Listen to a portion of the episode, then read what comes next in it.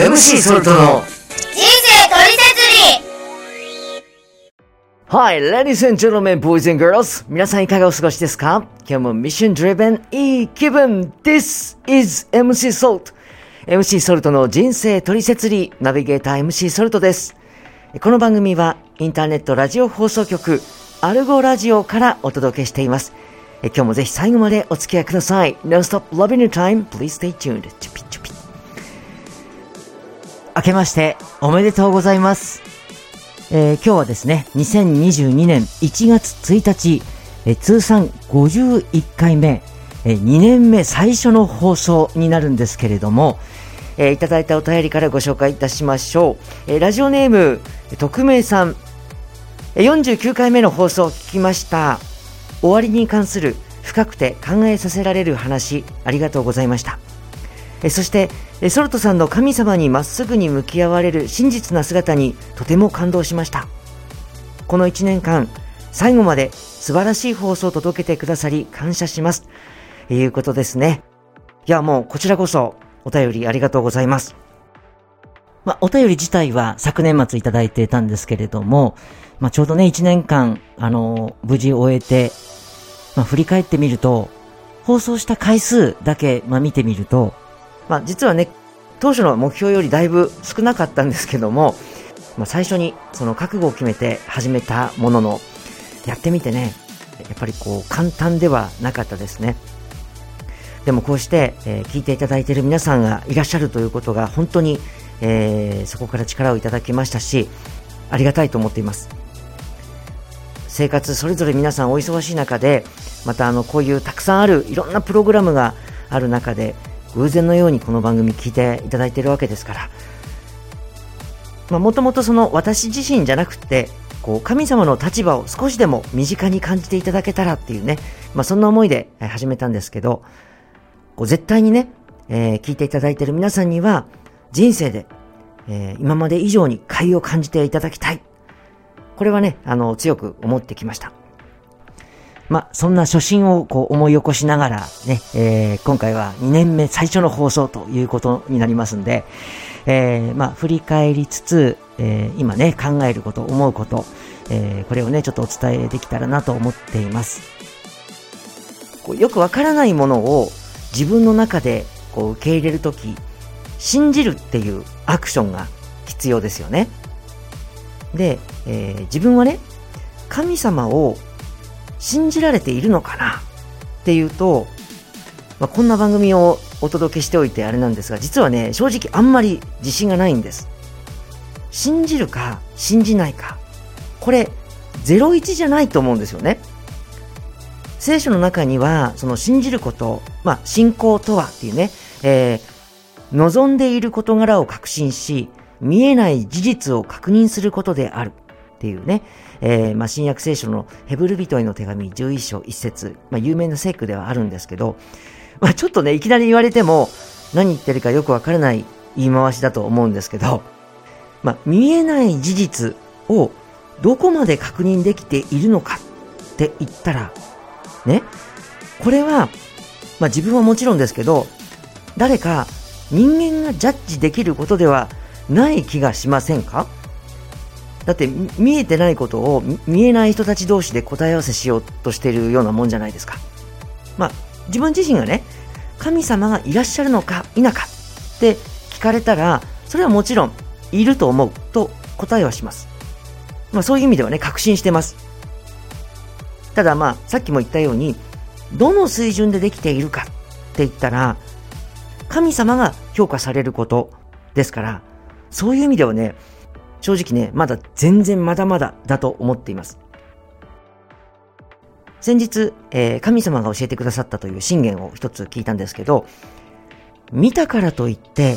知っているのではない。聞いたからといって悟ったのではない。その行いを見たら、正しく知っているのか、知っていないのかがわかる。こういう内容だったんですね。よくテレビで、あの、スポーツ番組の解説者なんかがですね、まあ、大概そういう方って、その、もともと名のある、実績のある選手だったりする方が多いわけですけど、で、例えばサッカーなんかで、あの選手はサッカーを知っているとかね、ボールを止める、蹴るの技術ができているとかこう言う時あるじゃないですか。で、私みたいな素人はね、そういうこう表現がすごく気になるんですね。プロのサッカー選手、逆に言うと、その中にサッカーを知らない人っているのか？止める蹴るができない人っているのか？そんなわけないじゃんっていうね、こうツッコミが出てきちゃうんです。でもどういうことかって言えば、その水準があるんだなっていうことですね。その実績のある選手だった、まあ、解説者の目線で見ても認められるくらい、ね、その水準に達してるプレーができているっていうことですよね。神様がご覧になって認めるぐらいの水準、そこを目指していきたいと思ってます。もう神様がおっしゃることを無条件こう受け入れて、信じられて、目隠ししてもその通り生きられるっていうのが、まあ、理想です。正直自分はまだまだですね。だって神様がやるなっておっしゃったことをやってみたくなったり、神様が愛していらっしゃるはずのね、その目の前の同じ人間を見て、こう自分と合わないと思って許せなかったり嫌だなって思うこともあります。自分自身言い訳も多いです。まあだからこそその信じるっていうことに関しては挑戦中、現在進行形なんですけれども、まあ逆にこう同じ人間なのにその辺こう実際に乗り越えていらっしゃる方は、やっぱ無条件認めますね。そこで言うと、私自身の師匠とも言える、その教会の牧師先生、もともと山奥で暮らしていて、極度に貧しくて、小学校しか出られなかったんですけど、そこで誰かに不平不満を言うんじゃなくて、神様、救い主に希望を置いて祈り続けられたんですって。その中で食べられない断食のお祈りを70日間何度かされたり、小学校しか出ていない私が、バカでは困るから、イエス様私を教えてくださいって切実に祈りながら、聖書の通読は2000回以上。またね、もちろんそんな方なんで、たくさんの人たちが、ついてきます弟子にしてくださいって言うんだけど、たくさんの人たちに囲まれる中で、一方でそれを誤解したり、疑ったりする人たちが現れたとしても、そういう状況になったとしても、そこに対して彼らに言い訳するというよりも、あくまで神様の前に、こう真実に真心を尽くすっていうことを、まあ、最優先にされて、約10年間もその自由が利かない生活を送りながら、でもその中で受けた神様からのメッセージを伝えるために、ボールペン4000本を使い尽くしたと。まあ、私自身はね、えー、今までの人生でこう数十年かかって、ボールペン、インクがなくなるまで使い尽くしたなんていう体験がそもそもあまりないんですけど、また、あの、歌もね、えー、まあ、クリスチャンだと、教会とかで、あの、賛美歌とか歌うじゃないですか。ね、でも、あの、先生は、田舎で生まれ育って、そんな歌手みたいに、あの、歌の上手い方が周りにいたわけでもなく、またどちらかっていうと、こう独特のリズムとか歌い方をされるんですよね。いわゆるこう歌が上手だねと言われるような歌い方ではないんですけど、まあそれがゆえにこうコンプレックスなんかもお持ちだったと聞いたことがあるんですけど、でもそもそも賛美って神様に捧げるものじゃないですか。言葉をきれいに並べるとか、リズムを刻むとか、その前に真心を尽くして生活の全てをかけて神様に対するその思いの丈を表現することが、まあ、本来の姿であって、だからこそ賛美を捧げたいんですって、その真心で祈った時に、神様から曲を、精霊様から歌詞を受けて、即興で歌われるっていうことをされてね、これまで1000曲以上残されていらっしゃるんです。で自己満足じゃないんですよ。精霊様からもよくできたって認められるぐらい限界を超えて挑戦されて、実際に成し遂げてこられた方なんです。で、今も1日3回のお祈り時間を決めて、まあ合計6時間ぐらい祈っていらっしゃるそうなんですけど、最初のお祈りは明け方1時から、いや、明けてない。未明です。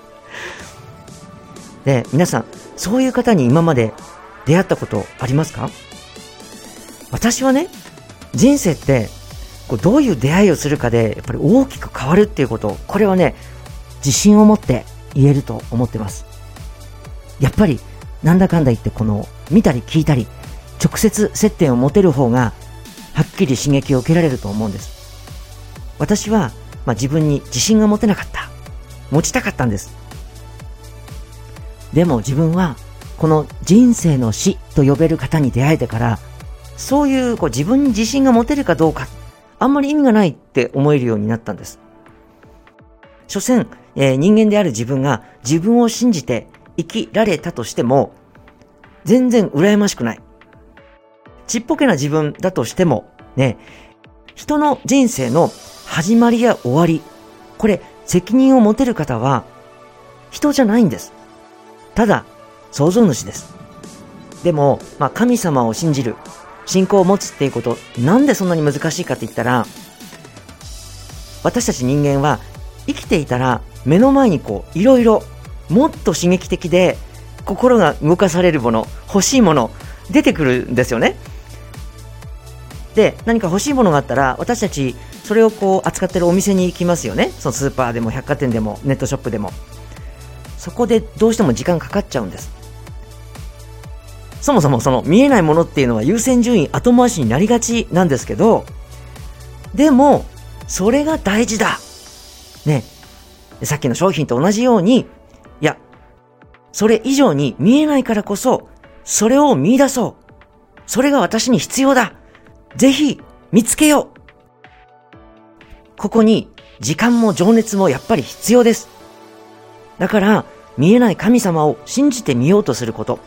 信仰が絶対必要なんですけど、実は、その信じてみたいっていう心が動くきっかけも、それ自体神様がくださってると私は思うんです。その感動を、チャンスをつかむかどうか。それは結局、自分がやらないといけないことなんです。たとえ神様が夢に現れて、あるいはその目に見えてね、登場されて、何か自分におっしゃったとしても、あるいは誰かがその神様から直接聞いたよっていう御言葉を自分が聞いても、自分の心が動かなければ、自分ごとにはならないし、信じてみようとか、期待しよう、求めてみよう、ましてや、その永遠に愛して従おうなんて、思わないんです。だから皆さん、普段の心構えが大事。もし神様が本当にいらっしゃるなら、私が受け入れるべきなら、私を覆してください。祈ってみてください。祈りがなぜ必要か。私はね、見えないからじゃないかなって思うんです。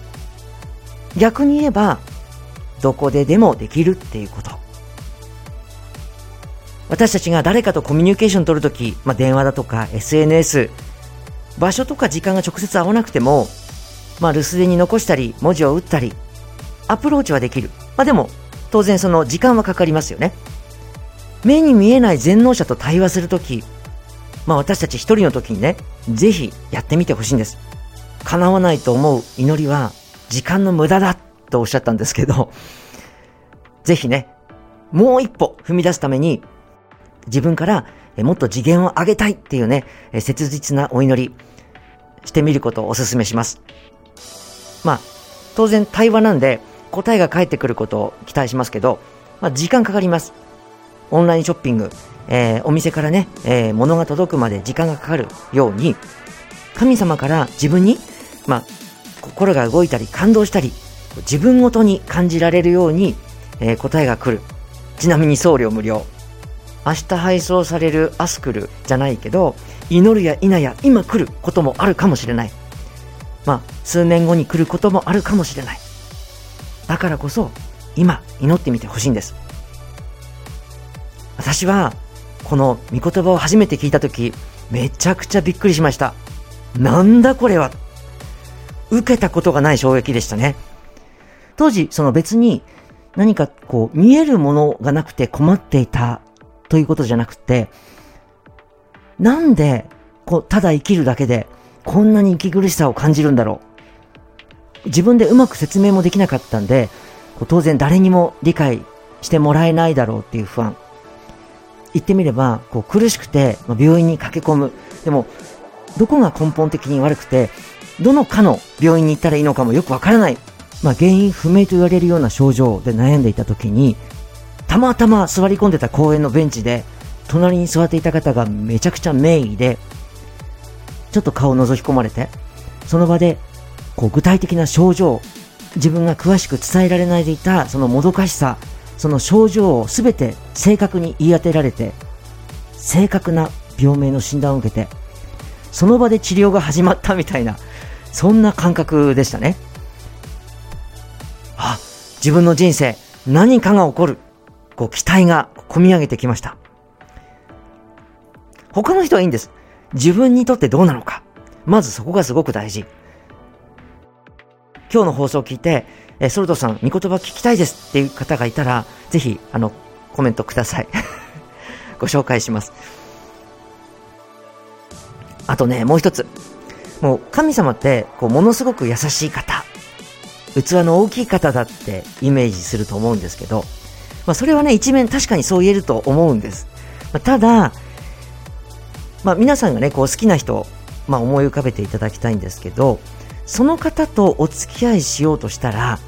その人の嫌いなことは、少なくともその人の前では諦めないといけないですよね。